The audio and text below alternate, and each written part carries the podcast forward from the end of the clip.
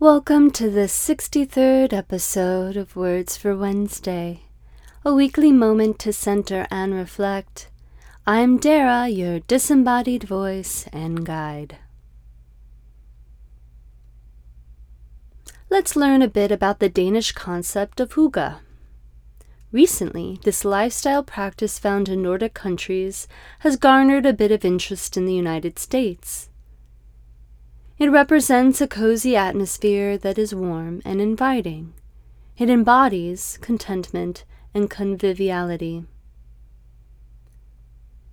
Signe Johansen, a Norwegian cook and author of How to Hygge, The Nordic Secrets to a Happy Life, describes it this way. If mindfulness is about the self and looking inward, Hygge is about being sociable and looking outward.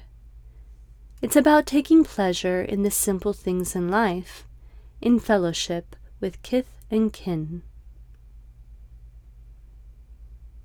She goes on to say, Underpinning hygge is a craving for simplicity, an urge to pare everything back to basics. Jettison the anxieties and clutter of modern living to free up your time and energy to make the most of life.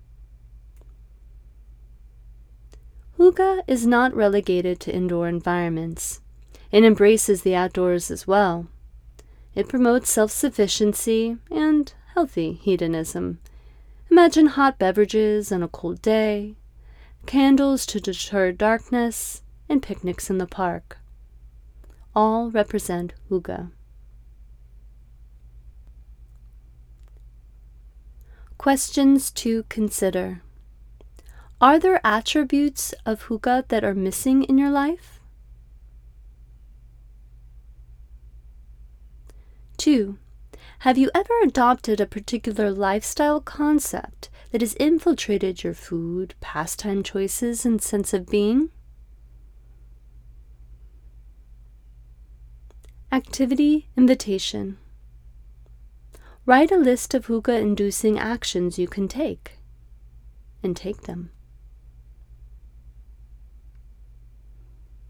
I hope these words could be heard in the place you are at the moment.